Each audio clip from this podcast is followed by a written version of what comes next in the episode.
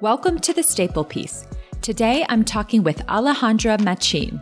Alejandra is a luxury lifestyle writer and contributor to Purseblog, a favorite online resource for designer handbag lovers out there.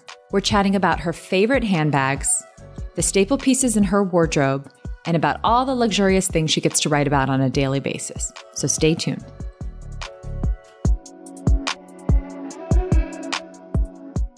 Alejandra is a writer for Purseblog, and she's written several articles that have been very fascinating. And that's kind of why I wanted to interview you today. And in one of your articles, you talk about the minimalist approach to fashion, which I subscribe to. I love that. And you ask the question Is it no longer cool to look rich? So I guess my question for you is do you mean flashy rich? Is it just not appropriate to, you know, walk down the street and have a Chanel bag and your Hermes belt on or whatever? Give us some insight onto your perspective on that. I guess what I meant it, yeah, I did kind of mean a little bit more flashy because mm-hmm. I mean, in all honesty, rich people gonna rich people. you know? So I think what happens though is during times when there's economic uncertainty, I think people tend to go more, they kind of pull back on the conspicuous consumption. I think it's a little considered to be a little bit tacky, right. lack of a better word, you know, déclassé to kind of, you know, go out on the street decked out head to toe in designer logo mania everywhere when, you know, we have this event that's affecting the whole world and, you know, has completely derailed people and has really affected their livelihood. So for me, it was kind of about is it no longer cool, at least in this moment, to be outwardly flashy? So, right. of course, people are still going to have those signifiers, but I think they're really just going to pull back and they're going to start wearing things that, you know, maybe don't have logos or, you know, they're going to kind of invest in other things that kind of show, you know, their station in life versus something with a giant Chanel logo or a Louis Vuitton logo kind of plastered all over them. And right. usually those things will come back.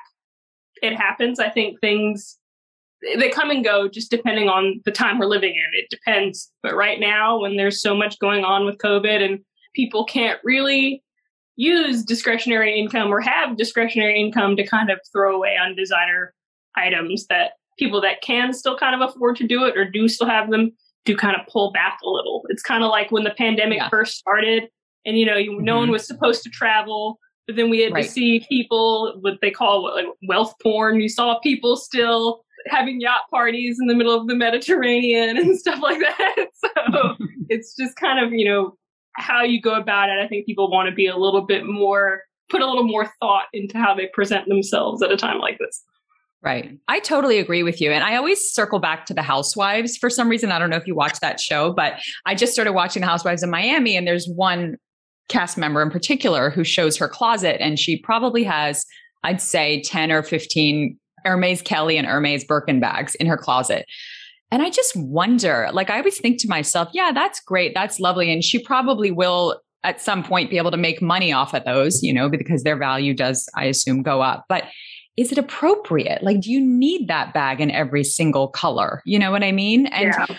and it got me thinking because I, I was interviewing someone last week and she talks about investment pieces. One of the things she said is, you know, you should think of purchasing a handbag as you would like a stock because these these items go up in value. And I just wanted to ask you, do you agree with that? And if so, what type of handbags are an investment if you can um, afford it?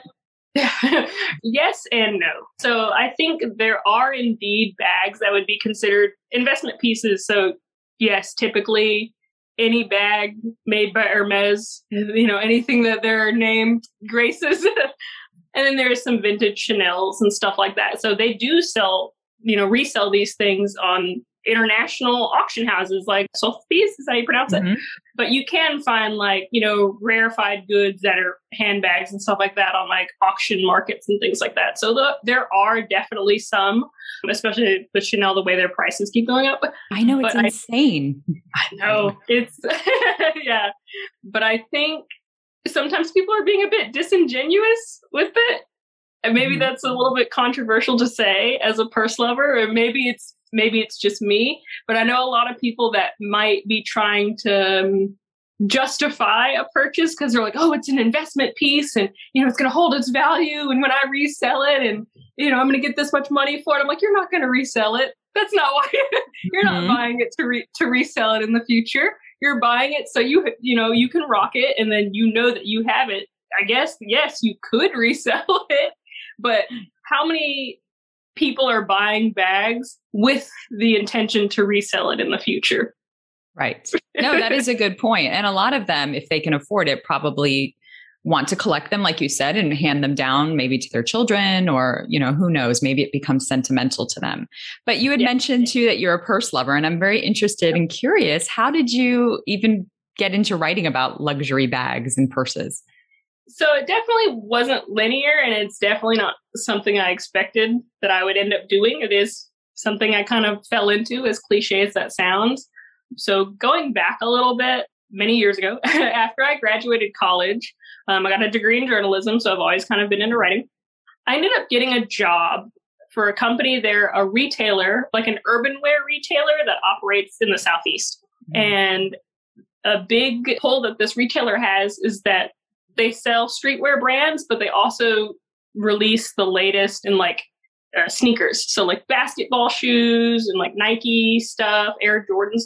So there's a very large community of people that collect sneakers. So they call them sneakerheads. And so I actually worked for this company as a content creator. So I wrote all their blogs and I wrote the like the on-site product descriptions and things like that. So when it came to selling these very kind of sought after shoes. and needed to have a good description to kind of go with it, a little bit of the history, you know. And while I was working here, it was a job that I really enjoyed, met a lot of great people. And as much as I enjoyed the job and the work that I was doing, I myself am not a sneakerhead. so oh, interesting. I don't really wear sneakers unless I'm like actively exercising. So right. despite that, I still had to kind of learn the history of each edition of the sneaker. I had to understand how the community operates. And the more I got into it, even though I wasn't a sneakerhead myself, I had a respect for people that had a passion for something enough that they became like avid collectors of it. They became, you know, aficionados of it. So there's even across the US and I think in some other countries, there's whole conventions and annual gatherings that people have of just hundreds of thousands of people that come to show off their sneakers or trade or resell. So when I finally was done with that job, I still really was into that. Like I said, I had a respect for people that were, you know, loud and proud about whatever it is that they had a passion about. And myself personally, I have always been one of creature comforts. I've always been a little bit bougie, you know, it's okay. But I always really enjoyed handbags out of anything else. Growing up, I always changed my handbag out every season. You know, they weren't designer when I was in high school and stuff like that, but my grandmother had a very large collection mm-hmm. of purses herself and I I lived with her so we would kind of share, you know, and so I could always just swap out a purse depending on the season, depending on the activity I was doing, you know, what what was most fitting for the moment. So I kind of would always just, you know, fantasize about it. Like, oh, one day it would be nice to have a designer purse and stuff like that. And even at this other job, you know, while I was at my desk, if I was, you know, during my downtime, if I was goofing around on the computer, I was probably looking at designer purses. or I remember I used to doodle little things that I would prefer, little purses, things like that in my notebook at my desk. So during this period when I was between jobs, I, you know, just float around on the internet, do some of that like very dangerous mindless scrolling we all do. And I just really got into it. And I was like, you know, wow, I would really love to own a designer purse one day. And then, you know, once you get your first one, it's kind of like a little bit of an, an addiction and it goes from yeah. there. I came across Purse Blog. Now, I didn't know about Purse Blog. I had also Purse Forum. So I had hmm. browsed around in the forums before. And like when I was researching about the bag that I would get if I had the money and stuff like that, like that's kind of where I would go for some some insight, some information maybe from people that already had one and stuff like that. And I don't know, something just possessed me to go down into their like little contact us box and to just send them a message. So at this point in time, I had left the other job so I could become a freelance writer, so I could kind of take control of my own schedule. And so I was like, hey, it couldn't hurt. So I just kind of went down in their little contact us box and I typed out this little quick message and I said something along the lines of I'm not a writer, loves handbags. I'm a handbag lover who also happens to be a writer. Oh, and love that. so, love that. You know, I just kind of shot it off. I didn't really expect anything to come of it. Then one day I was at my kind of intermittent my day job that I had had like a part-time job to kind of keep myself going while I built up my freelancing stuff. And I happened to be the desk at that job and I, I opened my phone and I realized I got a response. And mm. I was just so taken back. I was like, oh, they actually read my message and they actually responded to me. And they were like, yeah, sure. Like, you know, do you have any writing samples? And, you know, this, that, the other. Can we schedule a call to meet you? And I was like, oh, wow. And I ended up getting on a call with Vlad and Megs. They're the, the couple that runs Purse Blog. I ended up getting on like a video call with them and I met them and they're super nice. And they told me, they were like, yeah, the message you sent us, like, there was clarity every the grammar was correct. You know? No spelling mistakes. No spelling mistakes. So they were like well you know we can go off that. So as my sample so you know oh fantastic like, yeah and that's kind of how it started. Mm, i wrote my first article. Some people liked it some people didn't but you know i kept going and now it's been more than a year and i'm kicking out an article on a weekly basis.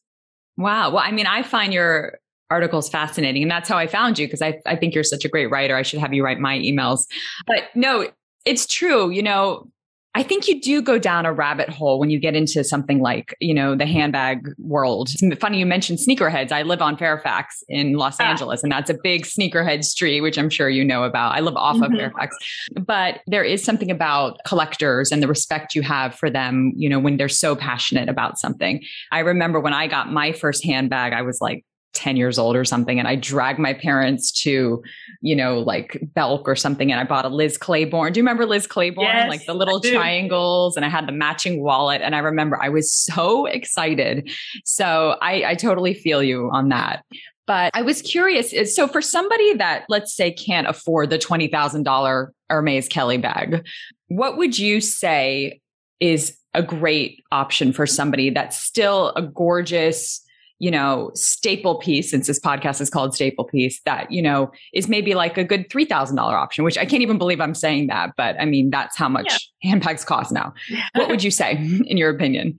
I think that there's kind of a few to choose from because I think right now a lot of brands are kind of, they're making things that are similar.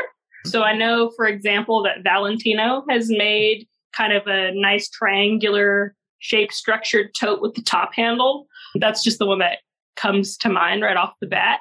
But there's tons of brands that are doing that are kind of going for that same shape. You know, yeah. if that's if that's the style you want. If you want a very structured bag, just a top handle bag, kind of with a minimalist vibe. Mm-hmm. So there's Valentino, there's Tory Burch also has one mm-hmm. if you want to go more like contemporary and even less than three thousand dollars as mm-hmm. well. But Tory Burch is very good, but I think there's a lot of options. Yeah, which is nice. Yeah. That's very nice. I actually, I'm a big fan of Celine. And then I was like, you know, I have a Celine bag, but I want to get another crossbody, but that isn't as mm-hmm. expensive. And I found an APC bag, which was very similar oh, yeah. to kind of the Celine crossbody. So yeah. I yeah. have a bag. I have a bag that's quite controversial on Purse Blog. Mm. And hmm. was one of the first post that I wrote. I don't know if it was the first, it was one of the first few. And I just got vilified. I just got dragged in the comments. So I have a bag. It was actually my first designer bag, if you could call it that. Because, and I say that because it's not like a designer that's like known, very well known, but it is from a, an independent artisan, an independent fashion house. It's a bag that I got when I was on my honeymoon in Florence with my husband. There is a small store, like a workshop. It's called Paris. Mm. And the family, the Pari family, has been making handbags since I want to say the 1920s or 30s. And there's only one store, and it's right near Ponte Vecchio, like in Florence, mm-hmm. where, you know, just, just this beautiful antique bridge, and it's full of all these designer shops. And then their store is right there. And then they have a, an adjacent workshop. And now, this purse that I bought, it is in the style of an Hermes Kelly. There's no denying it. It's very much inspired by an Hermes Kelly. Obviously, it is not Hermes. It's this brand, but it has the same structure. It's definitely it's got the same kind of the turn lock and the sangles on the front mm-hmm. and the top yeah. handle, and it is made out of real material. It's made out of a very thick, awesome, luscious feeling lizard skin, and it's in turquoise blue. And I love this purse to death. And I wrote a post about it. It was one of my first few posts, and the comment section just had a field day. They just went in on me. It's a, you know, it's a fake Hermes, and why are they letting her write about this? Why are they letting her promote fakes and stuff like that? And so it's kind of controversial, mm-hmm. but I do love this bag. But simply because it's inspired by Hermes, people kind of see it as a knockoff. And right. I still paid a pretty penny for this bag. I still paid about sixteen hundred for this bag. Yeah. But in my personal opinion, it's made of a very durable material, real mm-hmm. leather, handmade, beautifully crafted. The color is custom made. And there's also the it's called the clochette, the little lock that kind of comes uh-huh. like on um that kind of comes on a Birkin and stuff like that. It has one of those. And at one point I lost it. It fell off somehow and they sent me another one completely for free. So oh. I still kind of stand this brand, but yeah. I mean, some people see it as a faker Hermes. I just see it as a, a really well made, beautiful piece that happens to be inspired by an Hermes bag. But I yeah, think there are you know what? for others. I think to each his own, you know, you wanted a high quality bag made in Italy, something that would, you know, last you a long time. And I see nothing wrong with that. But I think people, they get so riled up, you know, they become so, it's almost like cult like, you know, people yeah. will just buy a certain brand, Hermes or Chanel or, you know, Bottega, whatever, you know. And for me, I think to each his own. You do what you like, and I do what I like when it comes to handbags. You know, I'm a mom of two, and I would, before I had kids, I would never even think about a crossbody bag. Like everything was like the Gucci with the bamboo handle. Everything was like, you know, yeah. uncomfortable to wear. It's a beautiful bag, but uncomfortable because it hurts yeah. your shoulder. But now everything is crossbody because I need my hands free with two kids. So I think over time, you know, your style and what you want and need kind of changes, you know. But for you, another article I wanted to bring up that you had written that I thought was so interesting. You talked about the six lessons you learned about life while collecting luxury handbags. Can mm-hmm. you talk about some of those lessons and kind of how you came about those? Yeah. So let's see. I know that one of them was to ask for what you want. And something I found is that going into collecting something especially something like a hand like handbags is something that a lot of people deem to be very frivolous. A lot of people will say like oh that's a waste of money. Like you know why spend all this money on a purse you know or multiple purses when you could you know put it towards something more practical or something like that you know? And i think for me i've gone on a journey of admitting to myself that it's okay to like things to desire things that serve more function than just practicality. You know, maybe it's just because it makes me feel good. So in the beginning, I kind of had a hard time when I would try to justify it to myself of like, you know, why do I need a $2,000 handbag when this a $300 handbag does the same thing, you know? Right.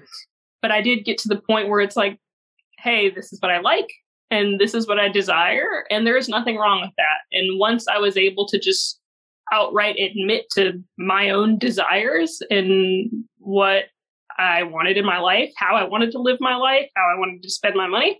Um, once I was able to admit to that and just kind of go after it, then I saw all the amazing opportunities that came along with it. If it wasn't for me admitting my to my frivolous desires, I would have never became a contributing writer for Purse Blog. Yeah, so mm, I would have never pursued that.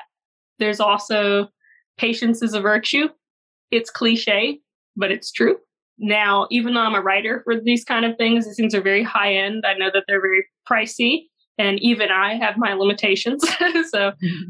I'm not out here just buying bags willy nilly. Like there are plenty of influencers that they have the means to do that. They can, you know, just go on down to Neiman Marcus and you know crack their credit card mm-hmm. or get them for free or get them for free exactly you know so i'm not necessarily in that position i don't even live near a high end store so mm-hmm.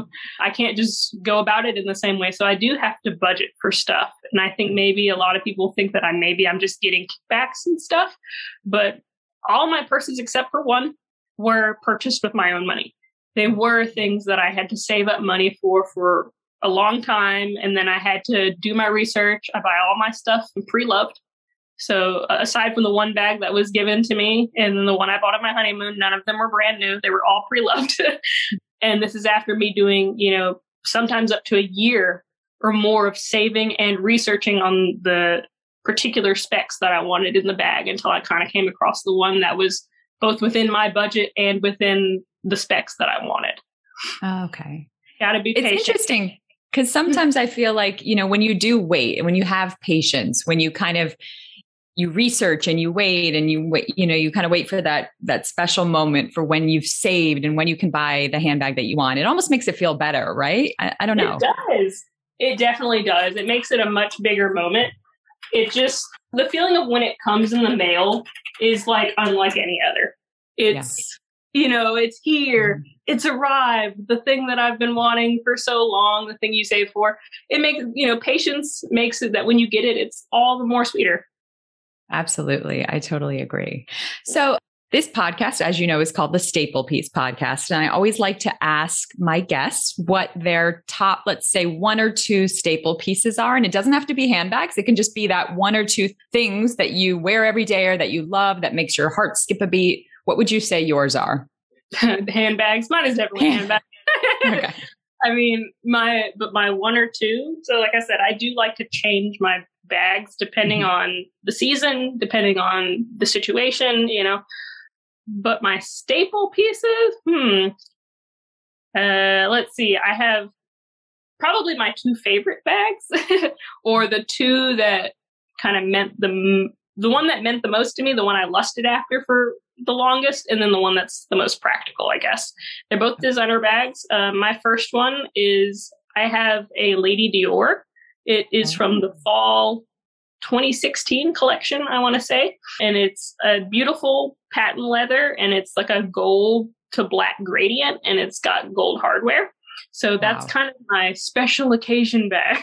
that's mm-hmm. the one that I wanted for so long. It's the one that I used to doodle in my notebook at the other job. And then it's the one that like finally came to me, you know. Uh, maybe I don't know, I manifested it or whatever, but um, that, and that's, so that's, an iconic bag for the listeners that don't know. Princess Diana was captured holding that, and lots of royalty and celebrities. But that's a very iconic bag. Yeah. Yes. So I love that bag, and it's my special occasion bag. I pretty much only wear it on my birthday, or you know maybe a holiday party back when parties were happening before COVID weddings, things like that. It's definitely my fancy occasion bag. And then the other one would be my Saint Laurent sac de jour.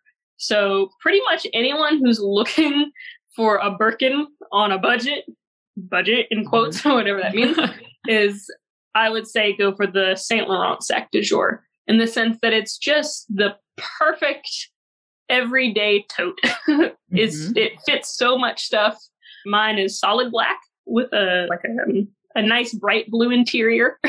so Ooh. in some pretty good neutral colors or colors that match my wardrobe.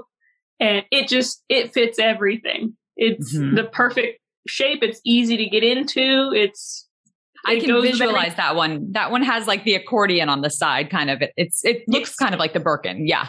Yes. If a Birkin was more minimalist and more modern, right? But it's just a beautiful almost, bag. I almost like that one better. I can't believe I'm saying that because it, I think it has less hardware than the Birkin. Am I correct? It does. Like, it doesn't yeah. have any hardware. It has right. like a, um, a clochette, like that little lock. It does come mm-hmm. with one that's kind of hidden in a little leather pouch on it. But other than that, it doesn't have any hardware. also the insert. So I have the the small size. I think, and the small size is actually kind of their medium. So it's mm-hmm. you know quite large. And what a lot of people don't know is there's an insert in the middle with a zipper, and that comes out. So it actually comes with a separate pouch that you can like carry as a clutch. Oh, love that. Oh, yeah, that's good to know. Very cool. I didn't know that. Just um, practical. I know exactly what bag you're talking about. And yes, that is a very iconic iconic bag. I love that bag. And I also ask all my guests who their style icon is and maybe for you who your who that person is that just has all the right bags who like i don't know just it doesn't even have to be that person just someone who you think is super stylish who always looks good. Hmm. It's hard to say. Maybe it's weird but i don't have a style icon. Okay that's an so, answer. I think maybe because personally, I I dress for comfort first. Even though I do love the high end, I just really don't like anything that's too busy. So mm-hmm. I dress for comfort and I dress to be a little bit more low key and I take the quality of my materials very seriously more than I do something that's ultra trendy or something that's, you know, some a very defining piece of a certain aesthetic.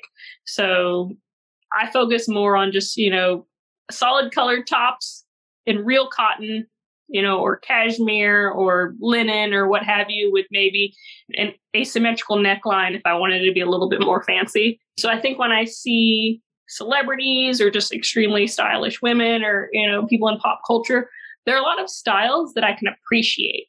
And mm-hmm. you know it's nice to look at but it's never something that i could see myself wearing just because as pretty as it is i know that i'm going to be like tugging at my clothes mm-hmm. you know, I know within 10 minutes of leaving the house so i, I know what you mean have a style icon okay i mean it's so funny i wore a wool sweater the other day when it got cold in la and i just I was like itching all over the place. Like I couldn't even handle it. But I agree. I mean, I think the older I get too, it's quality over quantity. You want yeah. kind of better items that you don't have so much of, but that are kind of more minimalist. And then you add that edgy handbag or that timeless handbag and a great pair of shoes and you're good to go, you know? Exactly. exactly. I I definitely prefer to focus on my accessories than I do my actual clothing. Also because I work from home, so I don't really know where I would be wearing a lot of these these clothes I see in magazines, you know. So yeah, I definitely lean more towards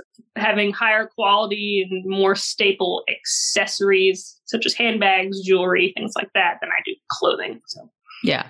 And let's be honest, we're living in a pandemic still. So we all have, we've all switched out our lounge wear and we've all got cute little sweat lounge suits now. So um, yeah. I think those are going to last a while for many oh, of yeah. us. well, great. So what's next for you? Where can our listeners find your writing? Will you be doing, do you have anything fun coming up? Tell us a little bit about what you're working on that you can say. Um, so well, they can always find me on Purseblog. I'll continue to be there for as long as possible. And if they're just kind of checking in to see what's up with me or kind of what's happening in the moment, they can always, I always suggest people to go to my Instagram because I use it more than any other social media. So okay. it's Aleja Writes, just A L E J A period writes, all lowercase. And usually that's where you'll find the most updates of anything that I'm doing. That's it for our show today. Thanks for tuning in. And don't forget to check out the Staple Piece podcast on social media. And please rate, review, and subscribe. See you next time.